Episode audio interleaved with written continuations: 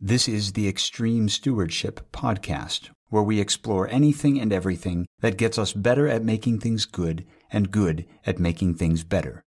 Right now, I'm particularly interested in getting better at this thing we call leadership. And I'm pretty convinced that the fundamental prerequisite for getting better at leadership is humility. So in the last couple of episodes, I've worked through some basic confessions of a humble leader and in this fifth and final episode on leadership, I'll add one more confession to that list. And here it is. Leadership is a multi-generational undertaking. I've already said a few times that leadership has to do with helping other people get better at making things good and good at making things better.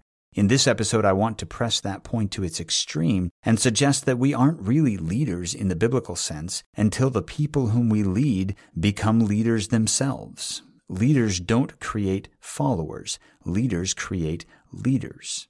And since we're not leaders until we create leaders, that means I'm not a leader until the people whom I've influenced have influenced others. So three generations is the minimum for biblical leadership. I can't claim to have led until we're three generations into this thing. Now, maybe you can already see where this is going. It's going to absolutely turn on its head our tendency to point to individuals and label them great leaders when we're not even into the second generation, never mind the third. I heard someone say once, I think it was a guest on Preston Sprinkle's Theology in the Raw podcast, they commented that the Protestant church has a bad habit of canonizing its saints before they're even dead. And that's true, and you can probably think of examples that turned out to be pretty embarrassing for one segment or another of the Protestant church, but I don't think it's a particularly Protestant problem, or an American problem, or a modern problem. I think it's a human problem. We want to render a verdict before all the evidence is in. And in the case of leaders, that means assuming that having followers is the mark of a leader. Or maybe making a lot of money is the mark of a leader, or demonstrating a dominant personality is the mark of a leader. And all of these are wrong. The mark of a leader is the perpetuation of creation improving work multiple generations down the road, which means I am not demonstrably a leader, a biblical leader, until well after I'm gone.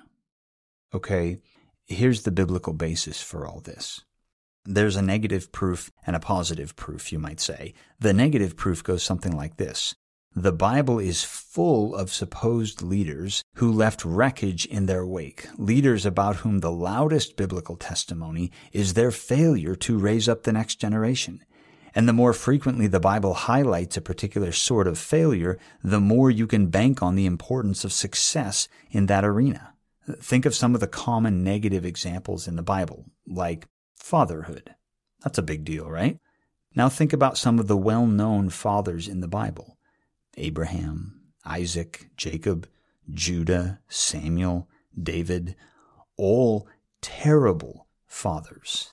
Name one even halfway decent human father in the entire Bible. Here's my point. One of God's ways of saying, this is important, this is a big deal, is to show us over and over how and why not to do something and multi generational faithfulness through biblical leadership is a classic example of this. That's the negative proof. There's also a positive proof, a, a positive claim that biblical leadership is a multi generational undertaking. The Apostle Paul was once accused of being a fraud, a fake, someone who lied when he identified himself as a minister of the gospel of Jesus Christ. There's a long backstory here, but the short version is this. Paul had been telling the Corinthian church what to do for a few years, and over the course of those years, their relationship had deteriorated as he wanted them to do what they didn't want to do. Things came to a head when some folks came from out of town to the Corinthian church and started highlighting the various ways that Paul did not measure up to accepted standards of leadership. Letters of recommendation, financial accountability, rhetorical prowess, Paul apparently possessed none of these things. So eventually the Corinthian church reached out to Paul and told him to put up or shut up. He was to come to Corinth and stand trial for his apostleship, and they, the Corinthian church, would be judge, jury, and executioner. And we find a portion of Paul's response to this summons in the letter we call Second Corinthians. So, Paul had some pretty strong opinions about his apostleship. When he thought the Galatian churches were going sideways on some issues, he played that card by saying he received his apostleship directly from Jesus, and anyone who disagrees with him can go to hell. No, really, that, that's what he says in Galatians chapter 1, verses 8 and 9. But that guns blazing head on approach isn't what we find in 2 Corinthians 1. In 2 Corinthians 1, we find a rather muddled string of claims about suffering. Listen to 2 Corinthians 1, verses 3 through 7. Praise be to the God and Father of our Lord Jesus Christ, the Father of compassion and the God of all comfort, who comforts us in all our troubles so that we can comfort those in any trouble with the comfort we ourselves received from God. For just as we share abundantly in the sufferings of Christ, so also our comfort abounds through Christ. If we are distressed, it is for your comfort and salvation. If we are comforted, it is for your comfort, which produces in you patient endurance of the same sufferings we suffer. And our hope for you is firm, because we know that just as you share in our sufferings, so also you share in our comfort.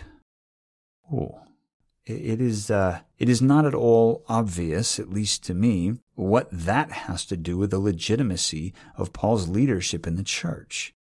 But this isn't the sledgehammer of Galatians. Paul isn't going to say, I'm an apostle because Jesus says so, deal with it. I don't know you an explanation beyond that. Rather, he's going to say something about suffering and comfort. First, Christ suffers, and through that suffering, Paul is comforted. Then Paul suffers, and through that, the Corinthian church is comforted. And the assumed next step should be that the Corinthian church will suffer, and someone else will be comforted as a result. But that last part isn't stated because that last part is the question. Has the Corinthian church suffered such that someone else would be comforted? That's the critical question because that is the real issue concerning Paul's apostleship. How do we know if Paul's the real thing? By seeing if the Corinthian church is having the kind of influence on others that Christ had on Paul and Paul had on the Corinthian church. In other words, the legitimacy of Paul's leadership is in the effect that his leadership has had on the Corinthian church and the effect that the Corinthian church has had on others beyond Paul's reach. When my students have become teachers, I have truly taught. When my followers have become leaders, I have truly led. For my students to be teachers, they have to have students of their own. For my followers to be leaders, they have to have followers of their own, followers who in time become leaders themselves. And so the cycle continues. Now to the practical implications. Number one, we need to stop identifying people as successful leaders because of the size of their platform quantity of followers, volume of influence, these are irrelevant in the biblical definition of leaders. I doubt I need to say something here about politicians, actors, social media influences, pastors, academics. Implication number two longevity is a potentially valid but not sufficient criterion. I mean, a long tenure of leadership, stability, faithfulness, all that, this might be really important, but it's not enough. We don't establish ourselves as leaders by never leaving. We establish ourselves as leaders by what happens when we leave. You're not a leader just because you can get a business off the ground and keep it alive by sheer force of will and workaholism. I, am not knocking entrepreneurial endeavors. I've been there myself. But the CEO of a startup isn't a leader until the startup is no longer a startup and the CEO is no longer the CEO. I knew a college basketball coach whose career consisted of a series of three to five year coaching gigs. He would come into a struggling program, make a bunch of hard decisions, and do the work of getting that program on track, and then he would leave and go do the same thing somewhere else. Each time he left, he left the newly successful program in the hands of a younger coach who would maintain and increase the success of that program for decades. So that first coach was a great leader, not simply because the team got better while he was there, but because he put it on track to keep getting better after he left. And in his case, it didn't require a lifelong commitment to a single team. Implication number three. I've said this one before, it's worth repeating. Leaders create leaders, not followers. People do what I tell them. That's not leadership. People like me. That's not leadership.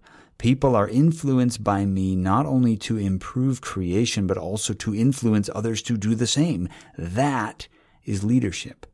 I cannot overstate how important this is in the context of seeing leadership as stewardship rather than ownership. Owners build a following. Stewards empower leaders. Last implication. Succession plans are integral to leadership. Succession plans are not something leaders may or may not do once they are ready to stop leading. If I want to lead biblically, I will do everything I can to ensure the continuation of the work after I'm gone. I won't say, not my problem. I'll plan ahead. I'll give up control so someone else can get reps in. I'll provide opportunities for my team to function without me. I'll be that parent who refuses to do everything for my children because I know that even if me doing the work would be more efficient, more tactically preferable, the strategic outcome of my kids becoming adults and parents themselves requires that we take the slower, more painful path of making sure they can do the work themselves. And until they can do that, I have not fulfilled my calling as a parent. I have not fulfilled my calling as a leader because leadership means not only doing the work, not only getting the next generation ready to do the work, but going one step further and getting the next generation ready to get the next generation after that ready to do the work.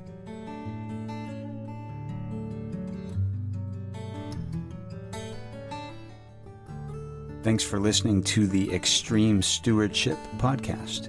My name is Michael Kibbe, and I teach Bible and theology at Great Northern University in Spokane, Washington. My behind the scenes partner in this project is my brother, Ben Kibbe. Our editor in chief is Annalee Stockton. Art comes from Leah Leanhoutz, and of course, music is provided by Dave Murray of Daradoon Guitars. If this series has been helpful or challenging to you, or if you've got a story about extreme stewardship that you'd be willing to share, shoot us an email extremestewards at gmail.com. We'd love to hear from you. You are, of course, welcome to like and subscribe and tell your friends and all that. What we really care about is that you have gotten better at making things good and good at making things better.